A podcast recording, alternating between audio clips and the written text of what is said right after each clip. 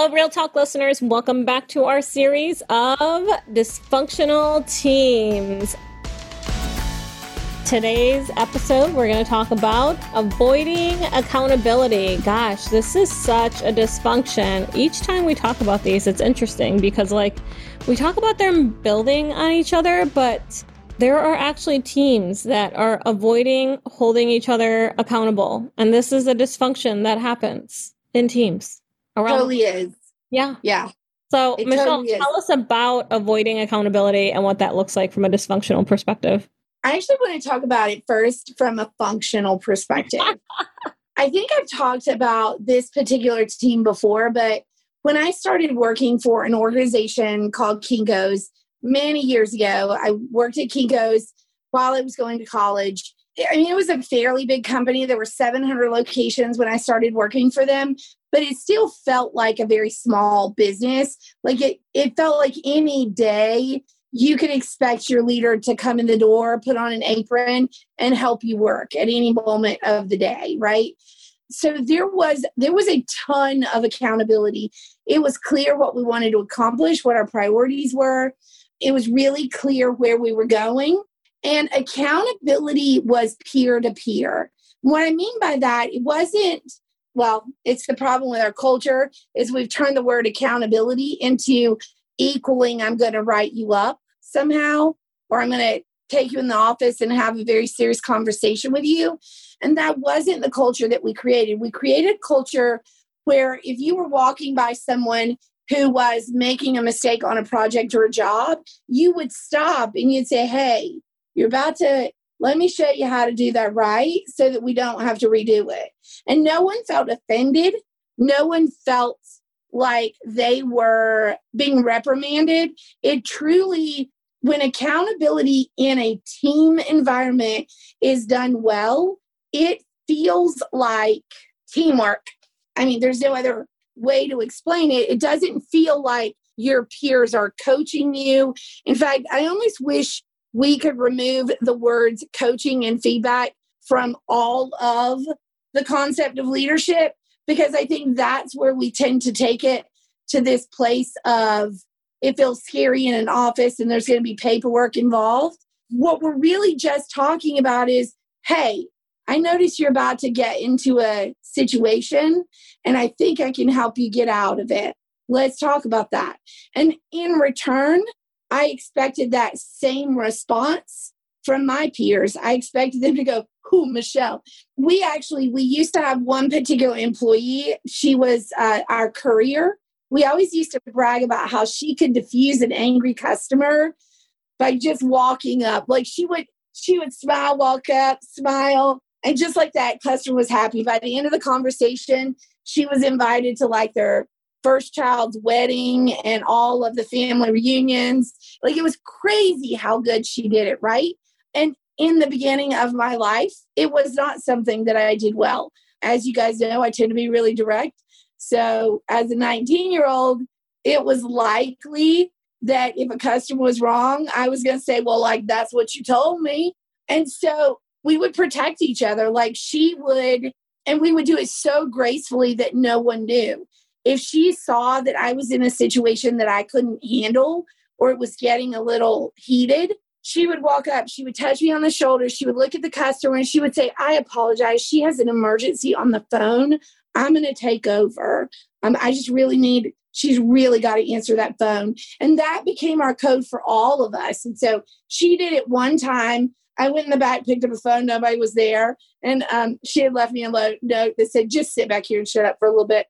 Um, took care of the customer, moved on. I saved face. And then that became kind of our code to protect each other from getting into a situation with a customer that was going to be uncomfortable. We just walk up and we'd say, Hey, I apologize for the interruption. He has an emergency phone call.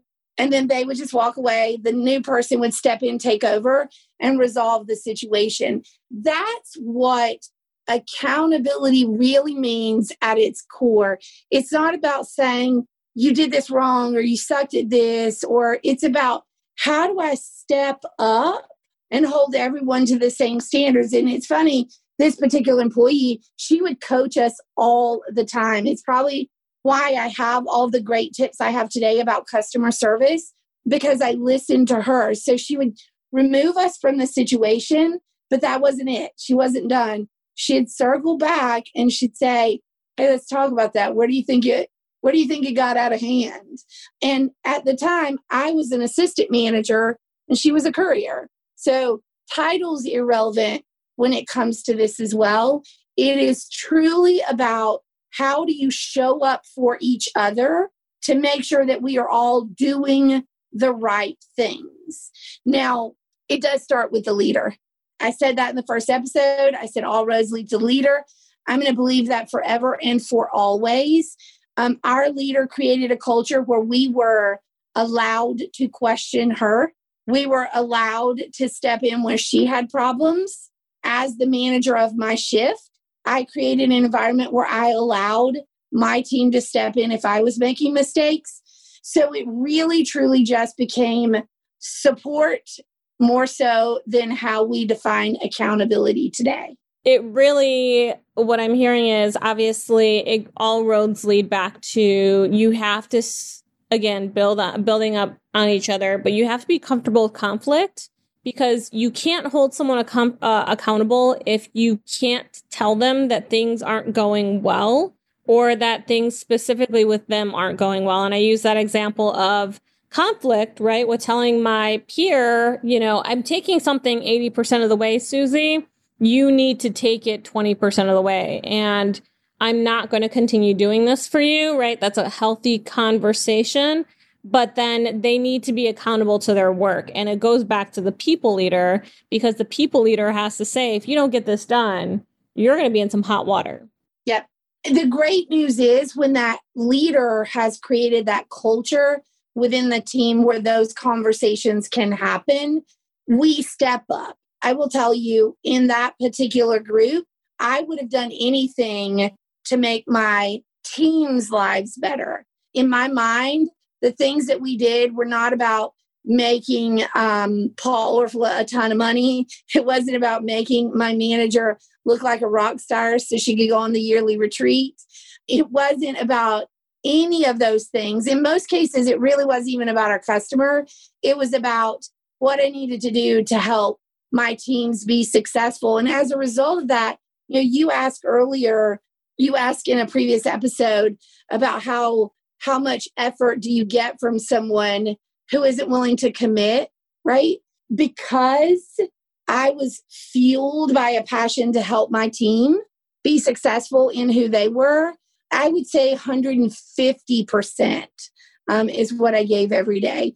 And I would bet if we talked to them, if we came, brought them in and polled them, they would say something very similar um, that they put all of their efforts into making our interactions great because they knew that it was about taking care of each other. So the issues with um, an employee who doesn't tend to finish projects, those people tend to self select. They tend to start realizing they're not going to survive in that group and it's not the right culture for them to thrive. And they tend to decide to go away on their own um, versus you having to push that because the group is willing to say what they need to say. Yeah, and that's what we saw, right? We saw Susie self select and back away because Susie just wasn't meeting the needs anymore. Right. You know, it's interesting though. I think one of the mistakes that you can make as the leader of the organization in these particular instances is to take on the responsibility of communicating your team's frustration with Susie, right? When you're the one that goes to Susie and says, Your team is stressed by you, and that conversation has never come from the teammates. The problem is you've now sort of torn down the foundational goal of trust. And we've said it from the beginning can't have any of this shit if you don't have trust. None of this other crap works if you don't have trust, right? And what tends to happen in those situations is now Susie, if you keep her, she starts to ask herself which of her teammates is complaining about her. What exactly are they complaining about? Is there other things that they're frustrated with? Why don't they just tell her? And maybe she is part of the problem, right? But it doesn't change the fact that perception is reality. You've kept her on your staff, and now you've got her in a place where she doesn't feel like she can trust anyone on her team anymore. And so you've got to make sure that what you're creating is a fine line of team accountability and willingness to say things openly with each other with you as the leader reinforcing it. So instead of you saying your team is saying they're tired of pulling your projects through to the end because you don't do them, what you should say is, hey, I know that Michelle has talked to you about blah, blah, blah, because it's very frustrating for her to have to pull this through. You've got to know that Michelle had that conversation, of course, but then you say, how do we get you to where you are executing at 100% because Michelle can't continue to do this for you. Yeah, and there are times you see leaders, they don't do that. They literally don't hold their team accountable. They put the blame in the wrong direction with the wrong team members. And so essentially, what they need to do is open up their eyes. They need to take feedback as people leaders and they need to understand how they can leverage their team to success. Because what you're going to find is you're going to be stuck with Susie, uh, who can't take the project all the way through, and the rest of the team is going to depart because now you've lost other pieces, like the absence of trust by telling Susie these pieces that the team members never got a chance to talk to them about. You know, no one's having healthy conflict, and you're not holding Susie accountable. So you're just letting Susie half ass her job, pardon my French, but you're allowing, you know, your other team to pick up the slack and not giving credit where credit's due. So here's here's where also as a people leader where you got to step up if you haven't already defined what your team goals are and what your team standards are what the vision is of your group and what the expectations are of the performers within your group then this road comes back to you. Um, if you haven't established um, an environment of trust or an environment where conflict is encouraged, where discussions are encouraged, then you haven't created that foundation. And it's going to be impossible to get to this level of accountability. Also, what that means for you as a leader is you're going to work a whole effing lot harder because it is literally where I talked about. I'm not saying performance conversations in a formal perspective shouldn't happen. There are times and places where those absolutely need to happen. But if you haven't established a culture that encourages your team to be open and honest with each other, then you're going to have to pull teeth, write people up, document everything, and you're going to have to do all of the work to get rid of your low performers because you haven't given us as a team the environment to hold each other accountable. Yeah, so that's going to be the struggle, right? And it goes back to the leader. So if you're an employee listening in and there isn't being, there aren't people being held accountable on the team, you need to reference back to your people leader. You need to talk to your people leader and feel, uh, you know, again, hopefully they've created that foundation of trust but try to figure out where the gap is because you need all parts of the team working as one. You do. so, um, if you guys are at this at this podcast, uh, you're if you're listening to four right now, um, and you're like, oh, okay, I can't imagine that type of culture in my team. Here's what I would ask you to do. So we're going to do a quick revisit. Got to start with absence of trust. You've got to create an environment where vulnerability is accepted, where, where it is a safe environment. People are genuine, they are vulnerable, they are honest about their mistakes, and they're willing to ask for help. That is the foundation. You've got to start there.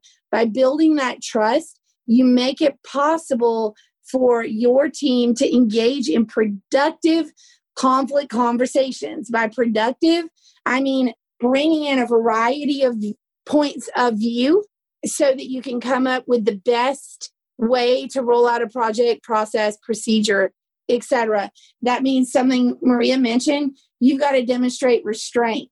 Means you can't speak first because they're all going to just line up behind you and follow your lead.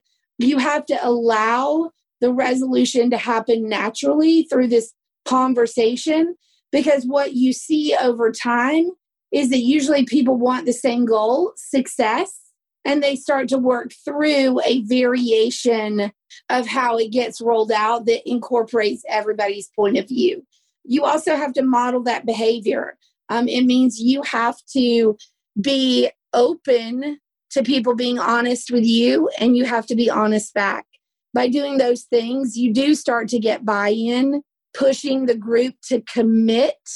And then as a group, we have all committed so now we all walk out of the room with the intent of making each of us successful. That's where you get a culture where accountability feels like support, not punishment. But that's not all. If you if you manage to make it to this level in this um, teamwork concept, there is one really phenomenal thing that happens, which is you start to see results but if you don't have those things in place, what you get is an inattention to results, people not looking at that final product. So, in the next podcast, we are going to dig into the last of the five dysfunctions in attention to results. Awesome. Until next time.